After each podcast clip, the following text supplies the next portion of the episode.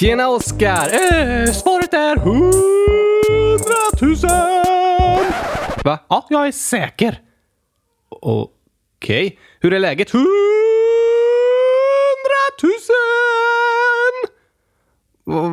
Vad snackar du om? 100 000 säger jag!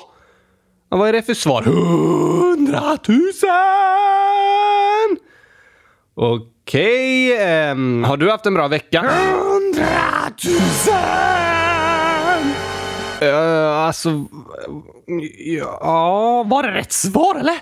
Va? Nej? Eller jo, det måste vara rätt! Jag förstår inte vad som händer, Oskar. Är allt bra? 100 000!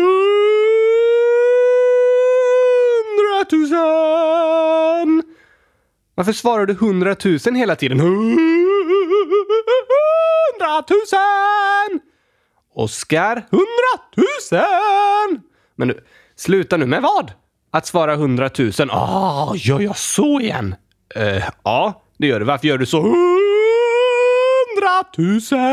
100 000! Hallå, sluta. Så fort jag ställer en fråga så svarar du 100 000. Precis! Nu har jag varit en vecka i skolan och då har jag liksom kommit in i att alltid svara 100 000. Okej, varför det? 100 000!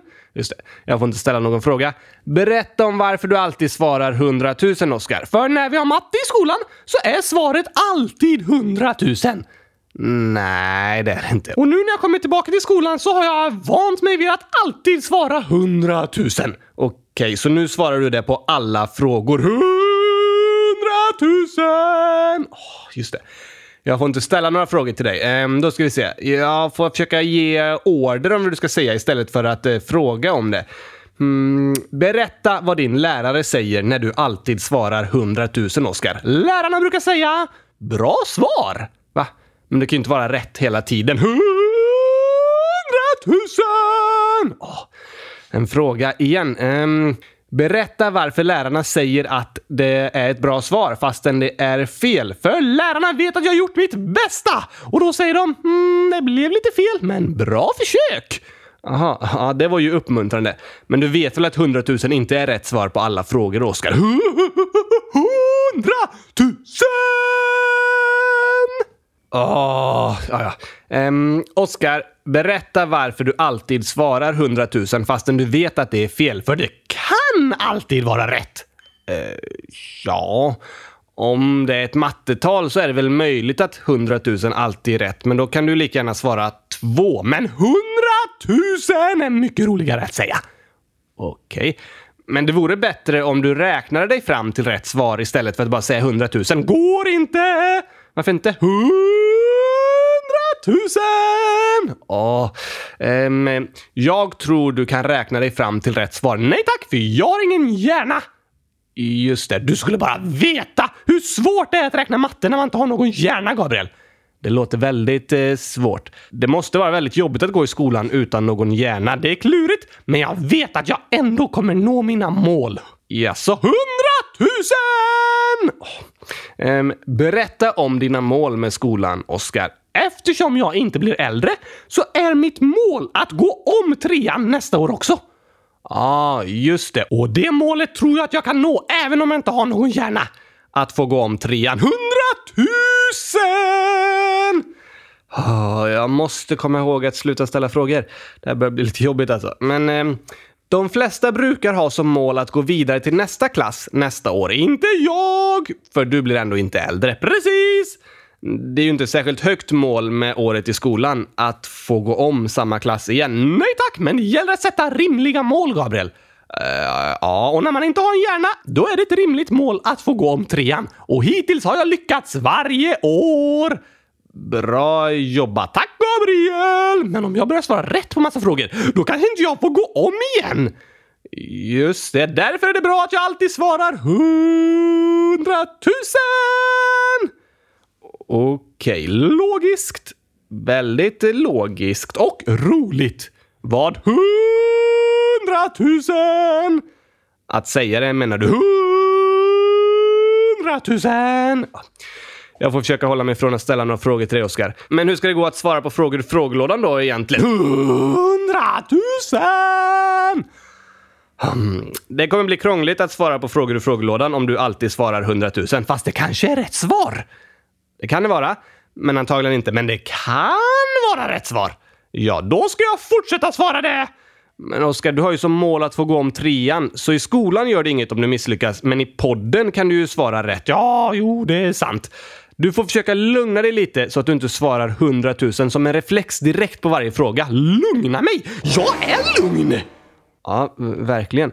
Men om du, när du får en fråga, tar 3 djupa andetag och sen svarar varför inte 100 000 djupa andetag? För det tar väldigt lång tid. Okej. 3 andetag räcker. Det går inte. Jo, det gör det. Men jag kan inte ta några andetag. Just det. Bara försök lugna dig lite så att du inte svarar 100 000 direkt på varje fråga. Okej, 100 000! Det gick inte så bra. Nu lugnar vi ner oss lite, Oskar. Och så kommer jag ställa en fråga snart. Och ta det lugnt så att du kan svara rätt. Andas, andas, andas, andas, andas. Innan sa du att du inte kan andas. Nej, precis. Så jag säger andas istället för att andas. Okej. Fortsätt andas då. Säga andas. Så ställer jag en fråga. Andas, andas, andas, andas, andas. Är du redo? Ja! Du lyckades! Yes! Bra jobbat, Oskar. Tack, Gabriel! Det var väl inga problem. Åh nej, en fråga. Nej, Oskar. Ta det lugnt. Andas. Nej, Oskar. Nej, Nej! Oj då.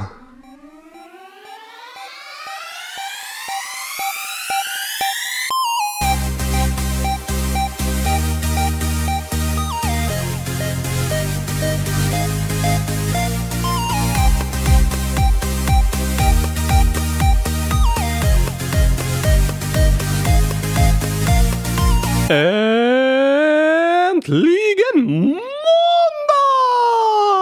Och äntligen ett nytt avsnitt av Kylskåpsradion, nämligen avsnitt 100 056. Precis, 100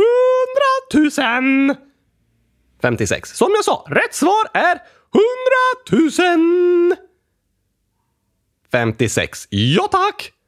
Ja, men förutom att du sagt 100 000 väldigt många gånger, hur har första veckan tillbaka i skolan varit, Oskar? 100! Oskar, andas. Den har varit superbra! Härligt att höra. Vad är det som varit bra då? Att vara tillbaka i skolan såklart. Ja, men vad är det med att vara tillbaka i skolan som är bra? Att jag har varit borta jättelänge från skolan och nu är jag tillbaka. Ja, men... Ja. Kul att du gillar att vara tillbaka i skolan, Oskar. Har det hänt något särskilt? Ja tack! Skolan har börjat igen! Ja, det vet jag, men jag menar något annat. Vadå? Om det hänt något särskilt. Men vad menar du ska ha hänt? Något särskilt. Men om du frågar om något särskilt får du berätta om vad för särskilt du frågar om. Fast jag bara undrar om du vill berätta om något som hänt. Ja, jag vill berätta att skolan har börjat igen. Men det har du redan sagt. Ja, nu har jag redan sagt det, ja. Ja, eller innan också. Men det är ju för att jag måste förklara allting för dig så himla många gånger. Okej. Vill du berätta om något som hänt i skolan i veckan? Ja, vi har haft lunch och rast och matte och svenska. Så har vi satt på skorna, tagit av oss skorna, tagit loss benen. Eller nej, det är bara jag som kan göra. Och sen har vi sagt hej på morgonen, sagt hej då när vi gått hem. Och så har vi pratat med varandra under dagarna. Okej, men alltså allt det där visste jag redan. Varför frågar du då? Jo, men jag undrar om du vill berätta om något särskilt som hänt under veckan. Men om jag ska berätta om något särskilt får du ju säga vad för särskilt du vill att jag ska berätta om. För du gillar ju inte det jag berättar. Ja, det är sant. Har det hänt något som fått dig att börja skratta? Ja, tack! Vill du berätta vad? Nej. Men snälla, okej då. Kan du berätta? Ja. Kan du berätta nu? Nu? Aha, jag trodde du frågade om jag kan berätta. Och det kan jag såklart. I alla fall när jag lånar din röst. Annars så kan jag inte berätta. Sant. Men berätta nu om det som fått dig att börja skratta. Det var så roligt! För min kompis Frida. Vem är det? Min kompis. Hon heter Frida. Ja, det förstod jag av det du sa tidigare. Varför frågar du då? Du måste börja lyssna, Gabriel. Ja, jo, sant. Men jag hade inte hört talas om henne tidigare bara. Nej, det är för att vi precis började i samma klass såklart. Ja, okej, just det. Vad kul att du redan fått nya kompisar, Oskar. De är inte nya. De är 9 år gamla. Det går ju inga nyfödda bebisar i min klass, Gabriel. Nej, såklart inte. Jag menar inte att det är nya människor. Jag menar att de är nya kompisar till dig. Aha, fast de är inte särskilt nya. Inte? Har du känt dem länge? Ja tack, flera dagar! Ja, men flera dagar, det är ganska nytt. Det beror på vad man pratar om, Gabriel. Okej. Ja, alltså om det till exempel är en måndag och du gör pannkakor och så blir det några över så lägger du in dem i kylskåpet. Sen på fredagen hittar någon annan dem och frågar: åh, har du gjort pannkakor? Är de nya? Då svarar du: nej, de är flera dagar gamla så de kanske inte är så goda längre. Jo, om man pratar om färsk mat då kan flera dagar vara ganska länge. Ja, mat kan till och med bli gammal på flera dagar. Precis, så det är så. Men nu pratar du om kompisar, inte om mat. Hur vet du att min kompis Frida inte är en pannkaka? Är din kompis Frida en pannkaka? Nej tack! Just det, jag anar att hon inte var det. Där hade du tur! Ja, så när man pratar om vänner då tycker jag att ha känt varandra i ett par dagar, det är ganska nytt. Jag tycker att det är jättegammalt! Okej, vi tycker olika, men fortsätt berätta berättelsen nu. Just det! Oh, det var så roligt, Gabriel! Okej, ja. När Frida kom hem så frågade hennes pappa: hur var det i skolan idag? Och då svarade Frida: jag sket i skolan idag. Va? Sket du i skolan? Sa hennes pappa. Varför det?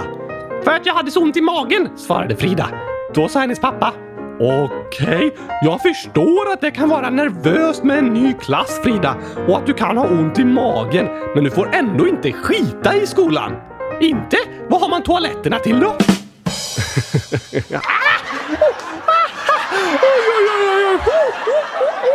Sket i toaletterna. Sket i skolan. Ja, det var lite tokigt. Man får faktiskt skita i skolan om man behöver. Ja, det får man. Vad roligt att höra att du fått nya vänner, Oskar. Roliga vänner dessutom. Verkligen. Har det hänt något annat i veckan då? Ja, vi har satt upp stolarna på bänkarna när vi gått hem. Läraren har skrivit på tavlan. Förlåt. Jag tror jag måste fråga lite mer specifikt. Är det något som gjort dig ledsen under veckan? Ja. Vadå? Nej, skolan är slut! Aha. Men det var ju kul. Det var inte kul. Jag sa ju precis att det gjorde mig ledsen.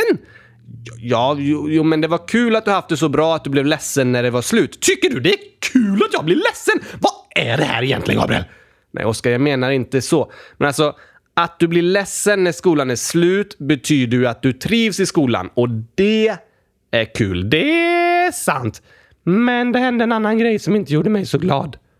Okej, vadå? Det var några nya klasskompisar som satt vid ett bord och höll på med något. De satt liksom i en ring med ryggarna utåt så det kändes inte som någon annan fick vara med.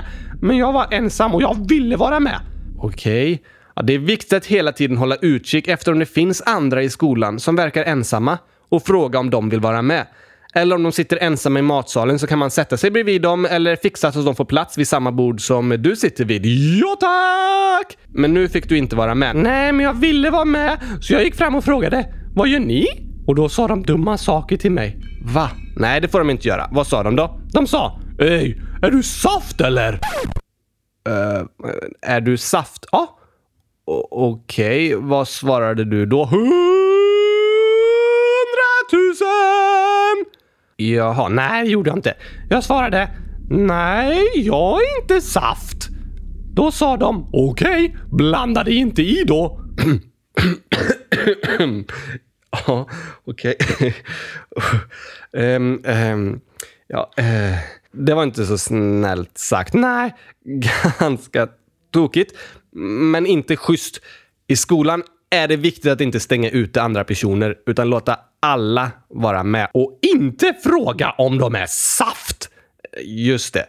Vet du, Oskar, att ibland känns det nästan som att ju fler människor det är, desto ensammare kan man vara. Va? Hur då? När det är fler människor så är man ju inte ensam. Jo, alltså, ibland kan det vara så att när det är jättemånga människor som på en stor skola, då känner man sig extra liten och extra ensam om man inte har någon att vara med. Ah, du menar så, det håller jag med om. Ibland tänker vi att men här är så många människor så om en person går runt själv får någon annan lösa det. Men så kan inte alla tänka, då kommer ju ingen lösa det. Nej, eller hur? Man kan känna sig otroligt ensam fastän det finns jättemånga människor runt omkring. Och till dig som lyssnar vill jag säga, om du ser att någon är ensam i skolan, så tänk inte någon annan får vara med den personen, utan försök att själv vara som en superhjälte och ta tag i problemet. Ja, där med mina superögon ser jag någon som ser lite ensam ut. Jag löser det. Tjena, jag ska måla kylskåp. Vill du vara med? Är måla kylskåp din superkraft? Precis, det är min superkraft som motverkar ensamhet. Det är ju jättebra, Oscar. Men om man själv är ensam, vad ska man göra då? Ja, det kan vara väldigt jobbigt att känna sig ensam. Men även om du är ensam så kan du fortfarande ta kontakt med någon annan som kanske också känner sig ensam. Just det, för 1 + 1 = 0. Va? Ja, en ensam person plus en ensam person = 0 ensamma personer. För då har de ju varandra. Ja, det stämmer ju, Oskar. Jag är bäst på matte. 1 + 1 = 0.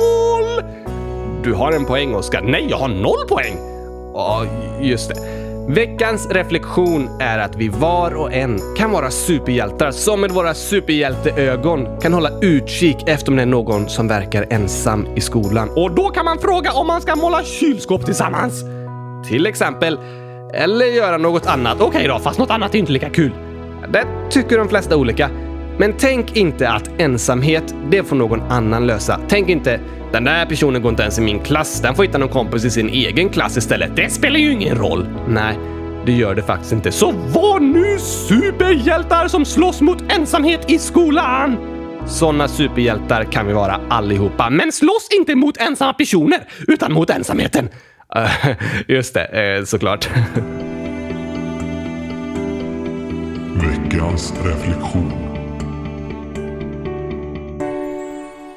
Vi har fått en superbra fråga här ifrån Judith och Matilda, 12 och 14 år. Oskar, visste du att min brorsdotter heter Matilda? Det visste jag! Och min farmor heter Judith och en av mina katter heter Judith. Vänta, va? Är din farmor en katt? Nej, Oskar, du sa ju det! Nej, jag sa att min farmor hette Judith som din katt. Ja, en av våra katter heter Judith. Din farmor? Nej, som min farmor. Vår katt Judith är döpt efter min farmor. Det är väl klart att katten är döpt efter din farmor, för din farmor är ju mycket äldre än katten. Ja, precis, det är det jag försöker säga. Men din farmor var ingen katt. Nej, du, är det en svart katt som heter Judith? Ja, hon är svart med lite vita prickar, typ. Det var logiskt. Varför det? För din farmor heter Judith, så det är ett sånt där mörkt namn. Mörkt, ja, släktnamn. Oskar, det är ett släktnamn. Ett släktnamn. Nej, släktnamn. Ett släktnamn, alltså ett mörkt namn. Nej, släktnamn. Det är ett ord, släktnamn. Ett namn som funnits i släkten. Men i alla fall så ska vi läsa upp en fråga från Judith och Matilda. Och de undrar, kan ni ha ett till avsnitt om en historisk person? Snälla. PS, kylskåpsradion / bäst DS. Ja, såklart! Att kylskåpsradion är bäst och att vi ska ha ett program om en historisk person. Ja, det tycker jag verkligen. Bra förslag, Judith och Matilda. Och jag tänker att vi ska berätta om en person som har att göra med dagens tema. Vad är det? Skolan, va? Ja, vi har pratat en hel del om skolan idag. Ja, jag har inget minne av. Okej, har du redan glömt det? Det vet jag inte. Det är svårt att veta vad man har glömt bort, för man har ju glömt att man har glömt bort det. Ja, sant. Men om du säger att vi har pratat om skolan, då har jag glömt det i alla fall. Okej. Det kan inte vara lätt för dig i skolan med så här dåligt minne, Oskar. Jo då, det går jättebra för mig i skolan. Jag är på god väg att nå mina mål. Om att få gå om 3:an. Precis, och dåligt minne är en nödvändighet för att kunna nå mitt mål. Just det. Men i vilket fall har vi pratat om skolan, så därför ska vi ha en historisk person på det temat idag. Oj, är det Frida? Din klasskompis? Ja, tack! Nej, det är det inte. Typiskt. Är det någon som levde för 100 000 år sedan? Nej, det är någon som fortfarande lever idag. Idag? Men hur kan personen då vara historisk? Ja, hon är redan historisk liksom. För hon har varit med om många viktiga händelser och fått vara med och påverka världen till att bli en bättre plats. Det låter spännande, jag vill höra nu! Då drar vi igång. Här kommer berättelsen om Malala.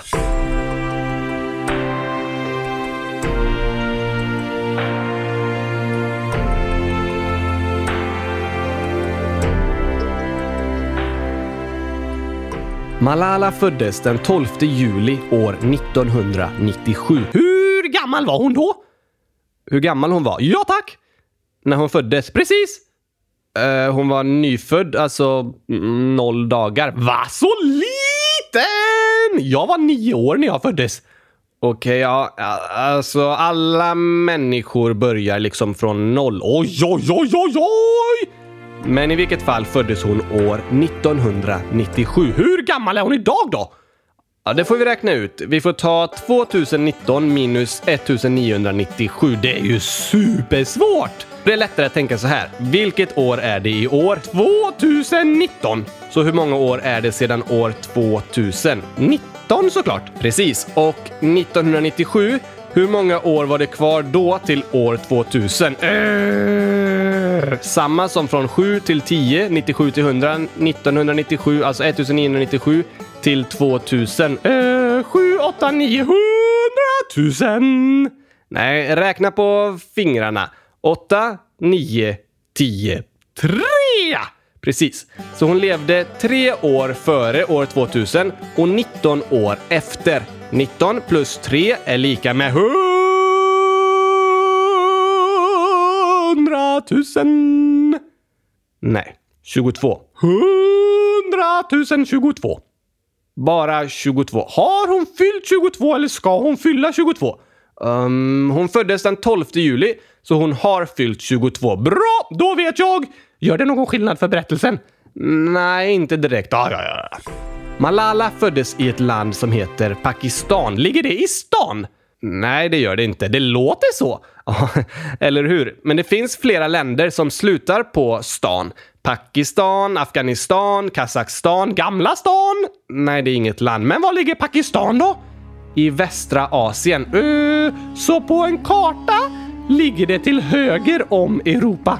Precis, men till vänster om Kina. Så mellan Europa och Kina. Ja, men det ligger väldigt många länder mellan Europa och Kina. Men Pakistan ligger med Indien på ena sidan och Afghanistan och Iran på andra sidan. Är Pakistan grannland till de länderna? Precis, är det ett stort land? Många av länderna runt om är större än Pakistan och man hör oftare om andra länder i regionen, så man tänker inte på Pakistan som ett så stort land, men egentligen är det ett jättestort land till ytan och det bor supermycket människor där. Hur stort? Till ytan är det ganska exakt dubbelt så stort som Sverige. Oj, och då är ändå Sverige ett av de största länderna i Europa. Hur många bor det där då? Ja, i Pakistan, där bor det 205 miljoner människor. 205 miljoner? Ja, det är mer än 20 gånger så många som det bor i Sverige. Fast bara dubbelt så mycket plats att bo på. Precis, dubbelt så stor yta, men 20 gånger fler människor. Oj, oj, oj, oj, oj! Och med 205 miljoner människor är faktiskt Pakistan 6:a på listan över länder med flest människor i. 6:e flest i hela världen! Precis. Vet du vilka andra länder som finns med på den listan, Oskar? Ja, Sverige! Nej, jo, Sverige finns på listan. Väldigt långt ner på listan. Ja, just det. Jag menar, vilka 5 länder som har fler invånare än Pakistan? Ah, okej. Kina. Ja, precis. I Kina bor det flest människor i hela världen. 1,4 miljarder, alltså 1400 miljoner. Och 2:a på listan då? Stockholm, där bor det jättemånga! Ja, för att vara Sverige är Stockholm väldigt stort och tätbefolkat. Men jämfört med resten av världen är Stockholm knappt en storstad alltså. Så nej, efter Kina kommer Indien. Och Indiens befolkning växer väldigt fort, så de kommer antagligen gå om Kina snart. I Indien bor det 1,35 miljarder människor. Och i Kina 1,4. Precis, det är supermånga människor! Ja, Indien och Kina är 2 otroligt stora länder.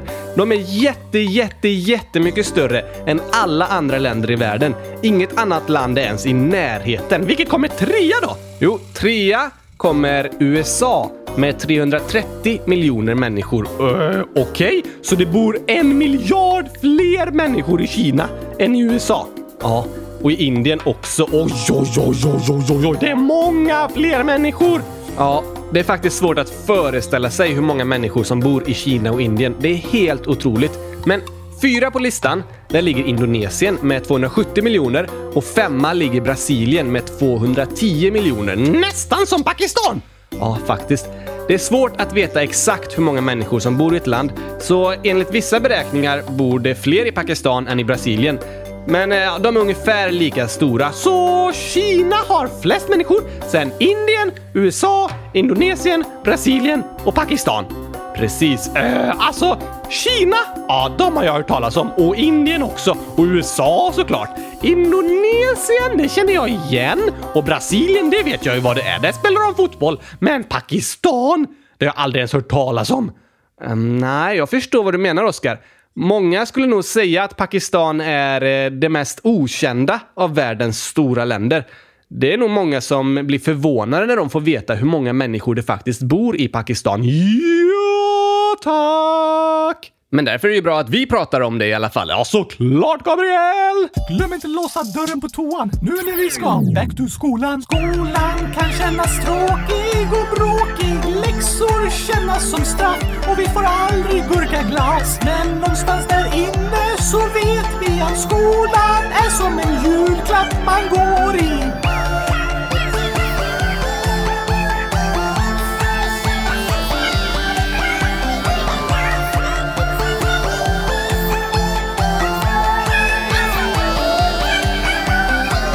Det kan vara pinsamt att glömma låsa dörren, Gabriel, när man ska hashtag kissa.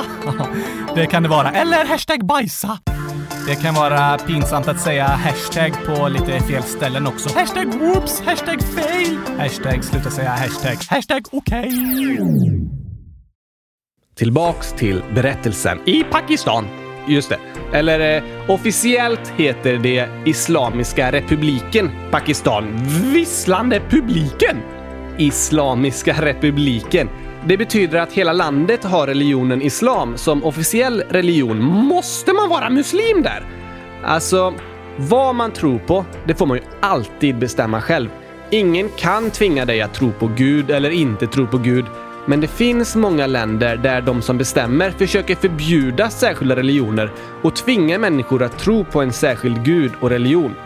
Och det är väldigt hemskt. Men vadå? Typ presidenten eller kungen kan väl inte bestämma vad man ska tro på eller tycka om? Om jag gillar gurkaglass kan ju inte kungen säga att jag måste gilla chokladglass. Jag kommer fortfarande gilla gurkaglass. Så är det. Och det är likadant med tro. Men landets ledare kanske säger att det är förbjudet att gilla gurkaglass. Och då får inte du berätta för någon att du gillar det, utan hålla det hemligt. Och istället låtsas gilla chokladglass. Nej, det kan jag inte. Nej, att inte vara fri att tro på vad man vill eller tycka om vilken glass man vill. Precis, det är väldigt hemskt. Att få välja tro och religion, det är en mänsklig rättighet. Men i Pakistan finns en stor hemsk terroristorganisation kallad Talibanerna. De finns även jättemycket i grannlandet Afghanistan och ställer till med massor av problem. På vilket sätt? Genom krig och terror. Och det talibanerna vill, det är att människorna i Afghanistan och Pakistan ska följa liksom en väldigt gammaldags och hemsk vision av religionen islam. Där väldigt mycket är förbjudet och mänskliga rättigheter inte finns på samma sätt. Det är inte bra! Nej, det är det inte. Talibanernas sätt att styra länderna är väldigt hemskt. Och det är viktigt att veta att de flesta som är muslimer i världen håller inte alls med om det talibanerna tycker och gör. Det var skönt att höra! Men jag trodde du skulle berätta om en historisk person. Nu pratar du om krig och terror och massa hemskheter istället. Ja, förlåt. Nu blev det lite hemskt här. Men för att förstå situationen för Malala, som är den person vi ska berätta om idag, så är det viktigt att känna till landet Pakistan och problemet med talibanerna. Varför det? Jo, för genom ett krig så tog talibanerna kontrollen över den stad där Malala bodde. Och då blev invånarna av med många mänskliga rättigheter och väldigt mycket blev förbjudet. Vad då till exempel? Till exempel fick man inte spela musik eller ens äga en tv. Va? Nej. Och en annan regel som talibanerna införde var att tjejer inte fick gå i skolan. Nej! Bara för att de var tjejer! Vad orättvist! Ja, det var det. Så när Malala var 11 år blev hon förbjuden att gå till skolan. Det var år 2008. Men Malala kände redan då att det var fel att det var så. Varför skulle inte tjejer få gå till skolan? Hon hade lärt sig från sina föräldrar om att alla människor är lika mycket värda och alla ska få samma möjligheter, både killar och tjejer. Därför ville inte Malala hålla tyst, utan hon började göra motstånd. Va? Hur gammal var hon då? Det vi ska berätta om nu hände år 2012. Då var hon 15 år och gjorde motstånd mot en hemsk terrororganisation. Ja, det var väldigt modigt gjort. Men Malala kunde inte hålla tyst längre. Hon behövde stå upp för det hon trodde på och säga att tjejer måste också få gå i skolan. Så hon bröt mot talibanernas lag och började gå till skolan. Hon började också tala öppet i stora sammanhang om att de som tjejer måste få utbildning. Det var bra gjort! Verkligen, men väldigt farligt. För talibanerna blev inte glada när hon försökte gå emot det de bestämt, när hon försökte kräva lika rättigheter för alla. Så en dag i oktober, när Malala var på väg hem från skolan, hoppade en maskerad man på hennes skolbuss och frågade: "Vem är Malala?" Sen när han fick syn på henne sköt han henne i huvudet.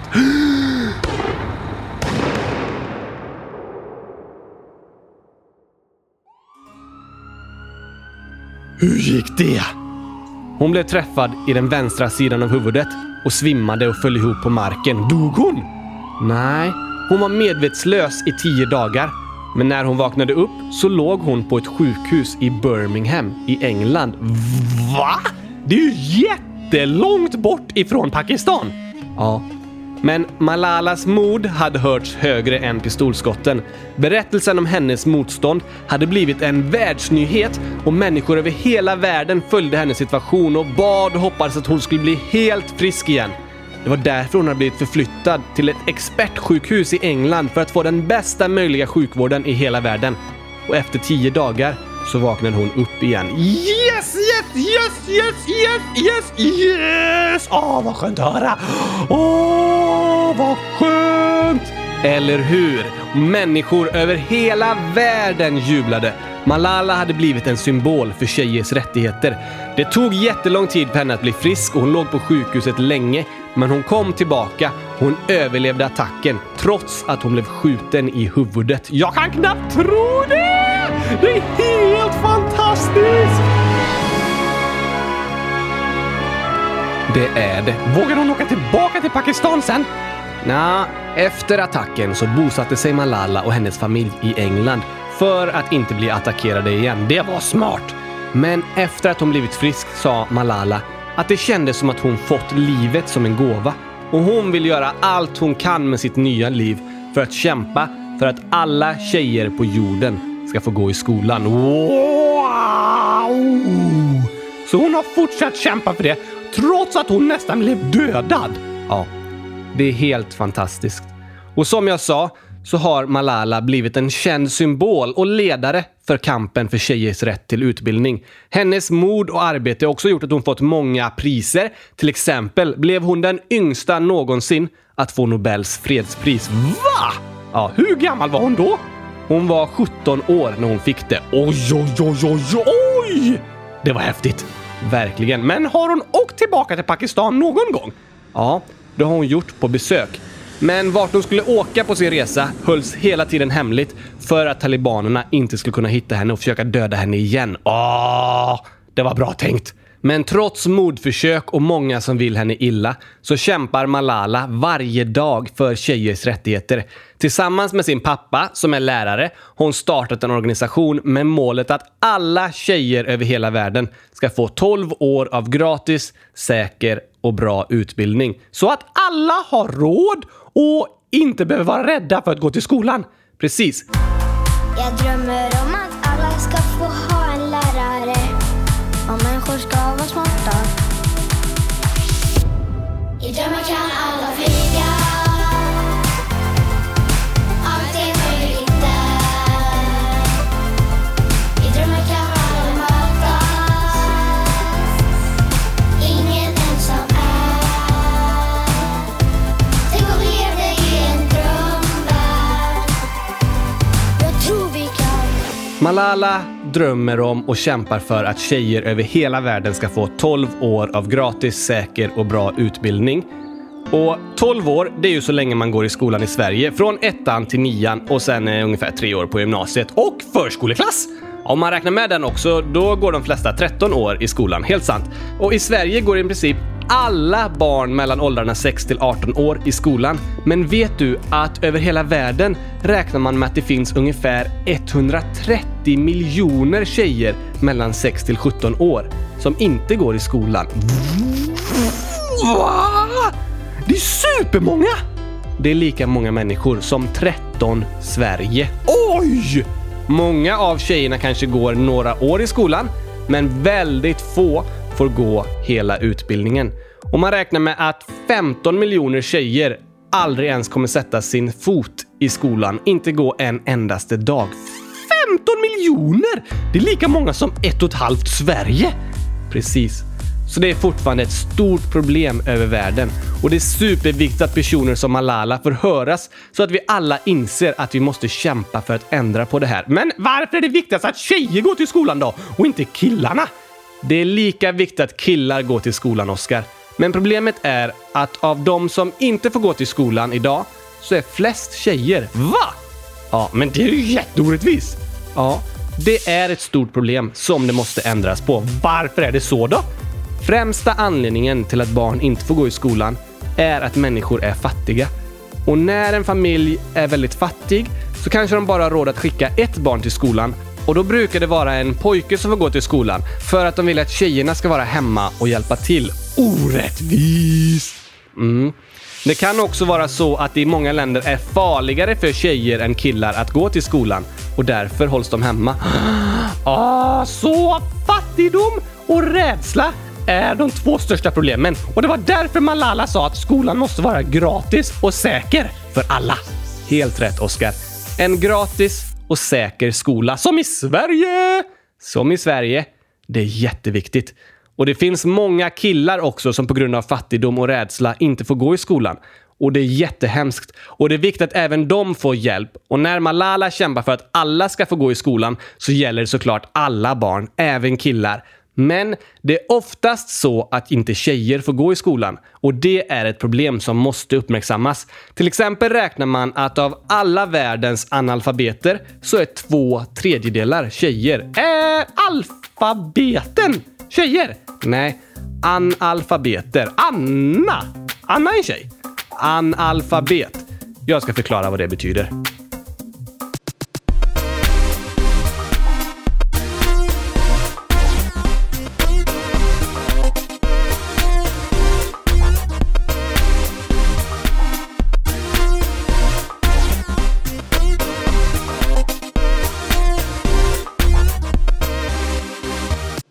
Dagens ord är alltså analfabet. Alltså Gabriel, vi brukar ha krångliga ord i podden.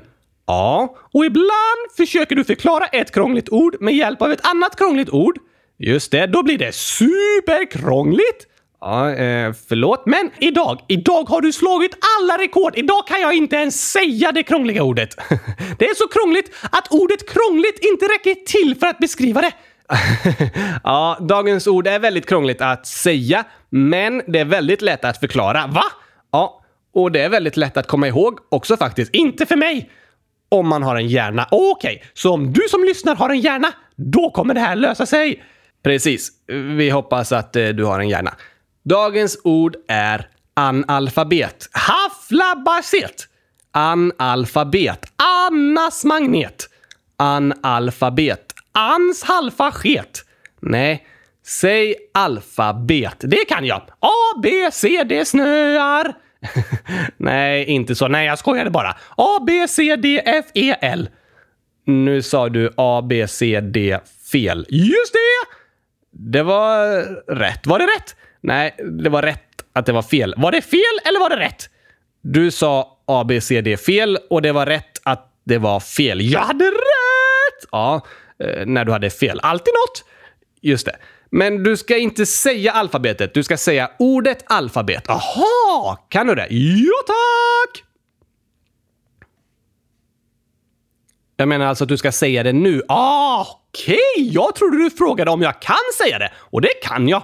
Säg det nu då. Alfabet! Precis. Och sen säger du an. An. Och så säger du dem samtidigt. Jag kan väl inte säga två ord samtidigt, eller? Förlåt, jag menar efter varandra. Alfabetan! I andra ordningen.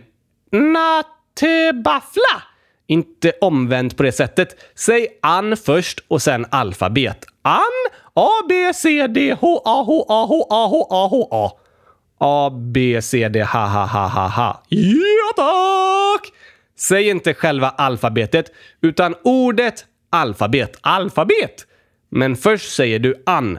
An, alfabet. An, andas, andas, andas.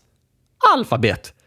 Ja, och så lite kortare mellanrum. An, alfabet. Lite kortare. An, alfabet. Just det, det är dagens ord. Yes! Jag är den mest skillade dockan i hela världen. Jag kunde säga att Tildas krånglighet är dagens ord. Jag borde också få Nobelpris för att jag är grym fast jag inte ens har någon hjärna. Ja, absolut. Det borde du nästan få Nobelpris för. Men dagens ord är alltså analfabet. Det är ju ett jättekrångligt ord. Varför sa du att det var lätt? För det är väldigt lätt att förklara.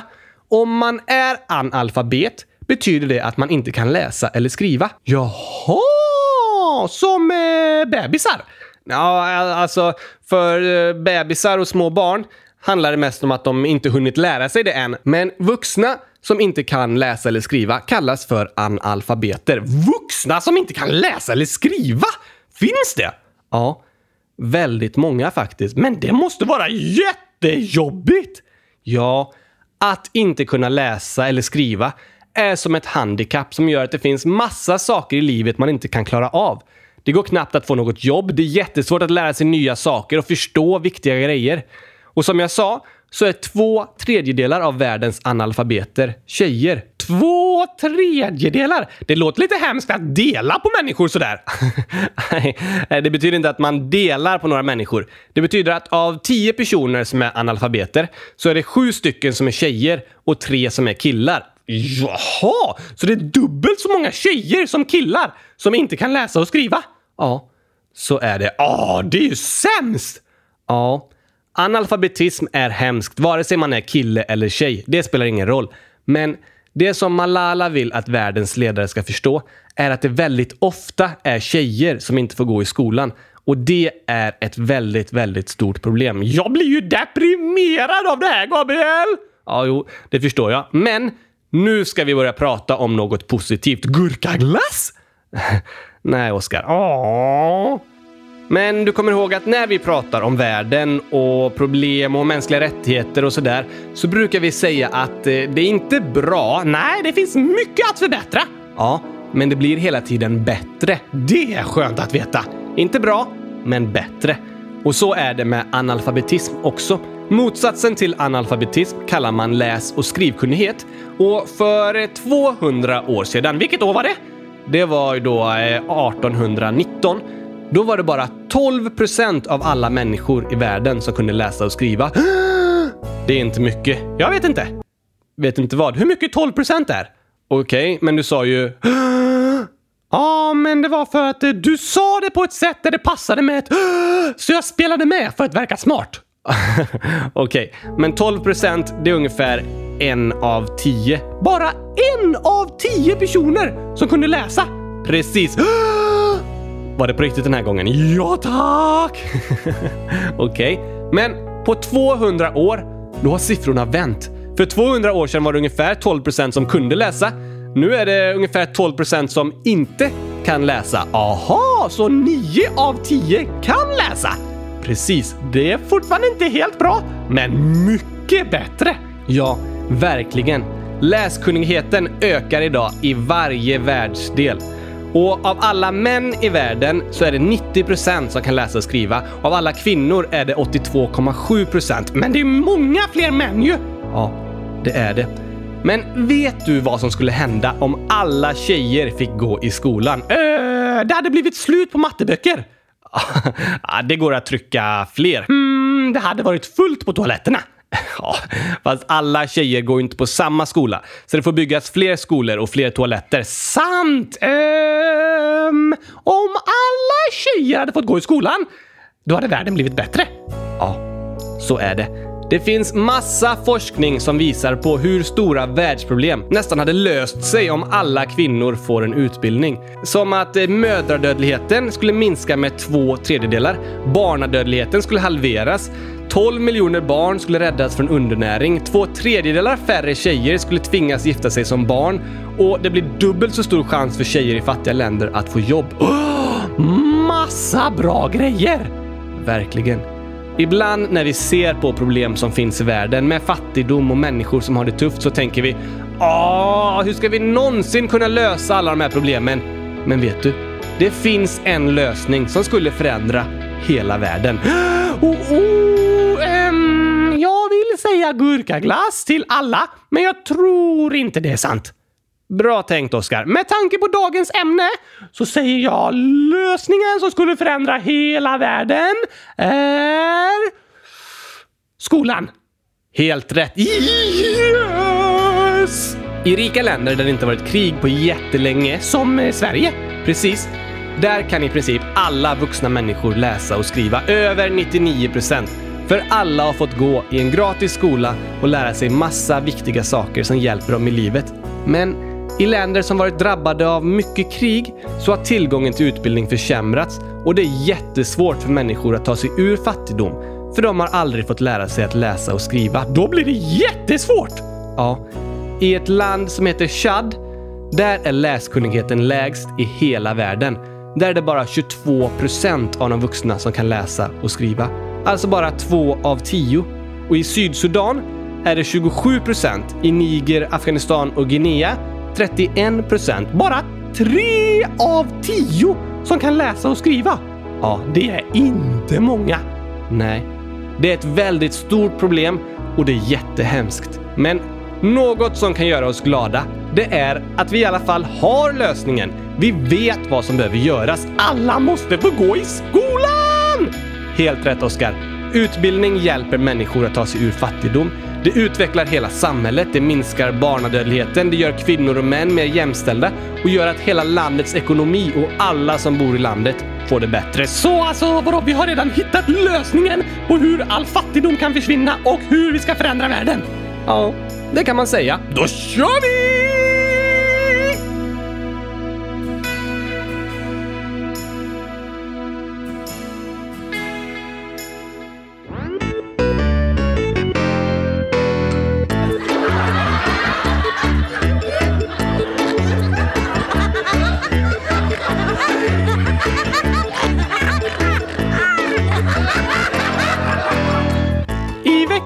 Jag med massa roliga gåtor om djur som du aldrig kommer klara, Gabriel. Alltså, ja tack! Ni som lyssnar får lyssna noggrant och så får ni säga de här gåtorna till era föräldrar sen. Okej, och det bästa med den första gåtan är att ett kylskåp är med! Ja, det låter ju fantastiskt, eller hur? Är du redo?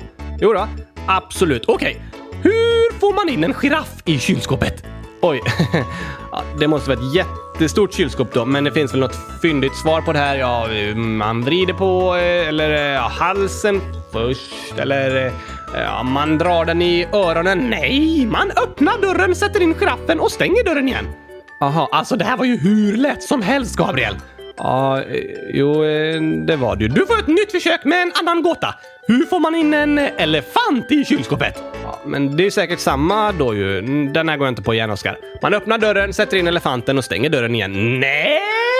Den får aldrig plats! Giraffen är ju där! Du måste öppna dörren, ta ut giraffen, sätta in elefanten och sen stänga dörren. Just det. Ja, där lurade du mig. Ja, tack! Okej, du får en annan gåta. Lejonkungen har en stor fest och alla djur är där, utom ett. Vilket? Men kanske ett djur som lejon jagar. Gasellen? Nej! Elefanten såklart, Gabriel, den sitter ju i kylskåpet. Det är sant, Oskar. Nu får du en sista djurgåta. Du måste verkligen bättra dig nu, Gabriel. Okej. Den här ska jag klara. Du måste ta dig över en stor flod där det bor massa krokodiler. Hur ska du göra för att ta dig över levande? Okej, bra. Jo, men jag sätter in dem i kylskåpet. Nej! Nej, du simmar bara över för alla krokodiler är ju på festen. Ja, Oskar.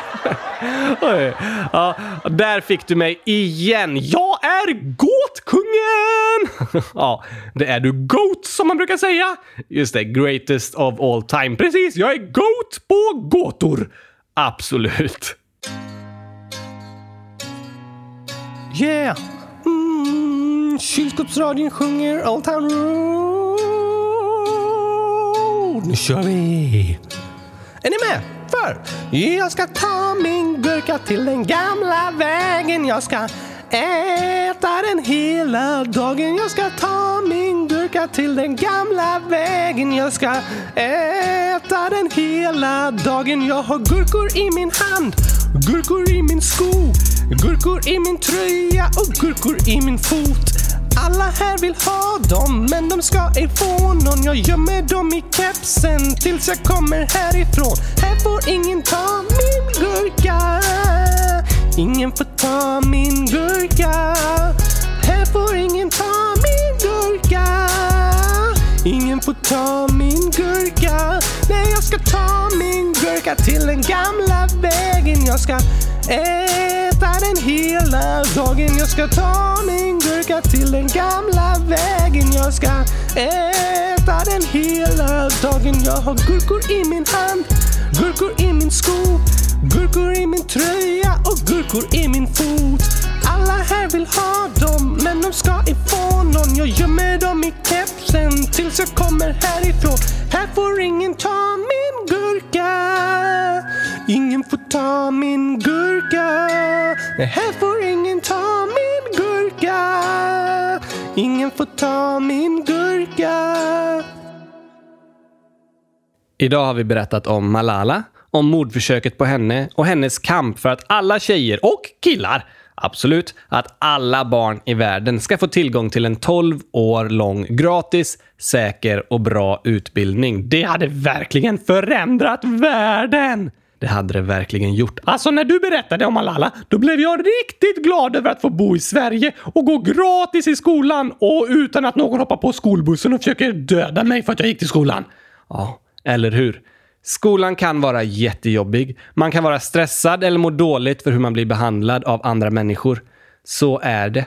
Och det är ett stort problem, för alla måste få må bra i skolan. För skolan är viktig för hela våra liv. Ja tack! Men även om jag ibland är lite trött på skolan så vet jag innerst inne att den är som en julklapp man går i. En stor present till alla barn i Sverige, menar du? Ja, det är sant faktiskt. Eller hur? Men när man hör om barn i andra delar av världen som inte får gå i skolan så är det ibland som att man får dåligt samvete om man inte själv tycker om skolan. Du menar att man tänker, jag måste älska skolan för det finns massa barn som drömmer om att få gå i skolan.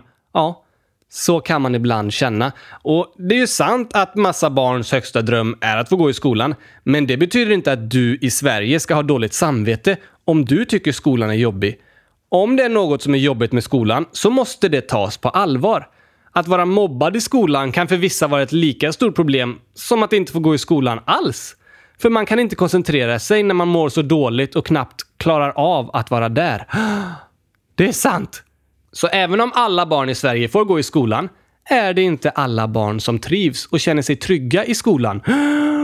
Så även om det finns gratis utbildning i Sverige finns det fortfarande mycket att göra för att alla barn ska kunna gå där. Ja, även i Sverige finns det mycket vi behöver kämpa med och förändra för att alla barn ska få en trygg och säker skolmiljö där de trivs och kan fokusera på att lära sig saker.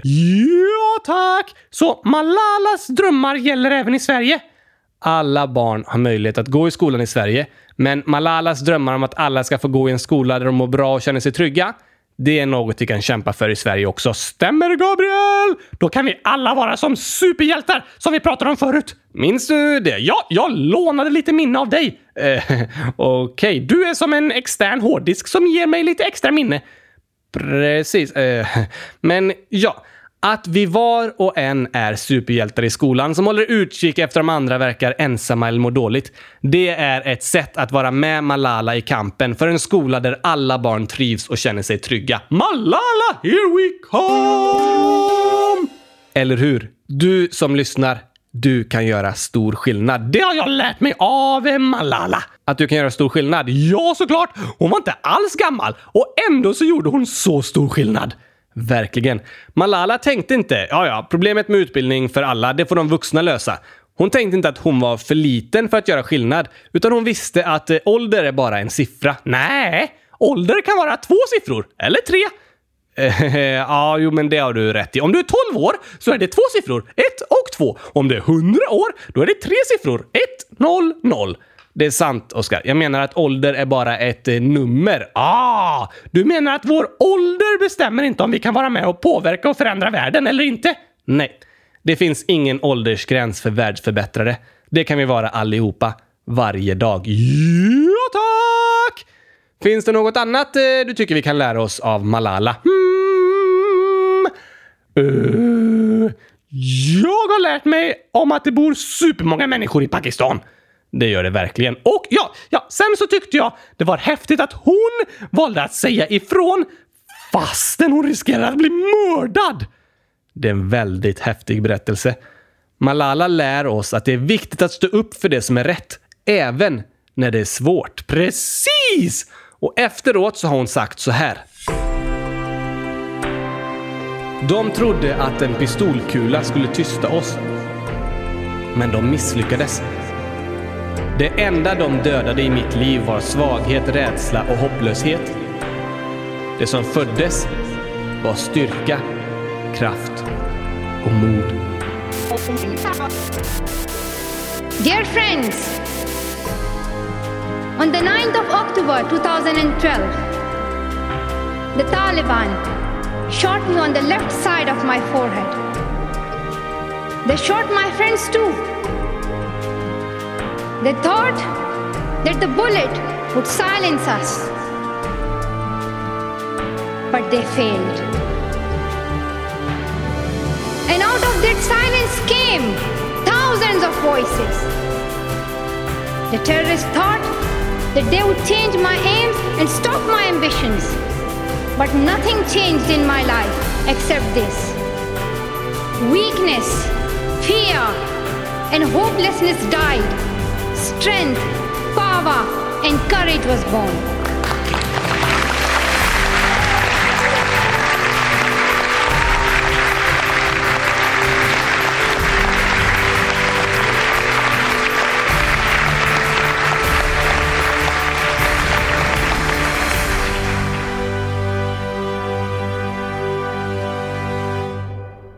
Det var mäktigt, verkligen.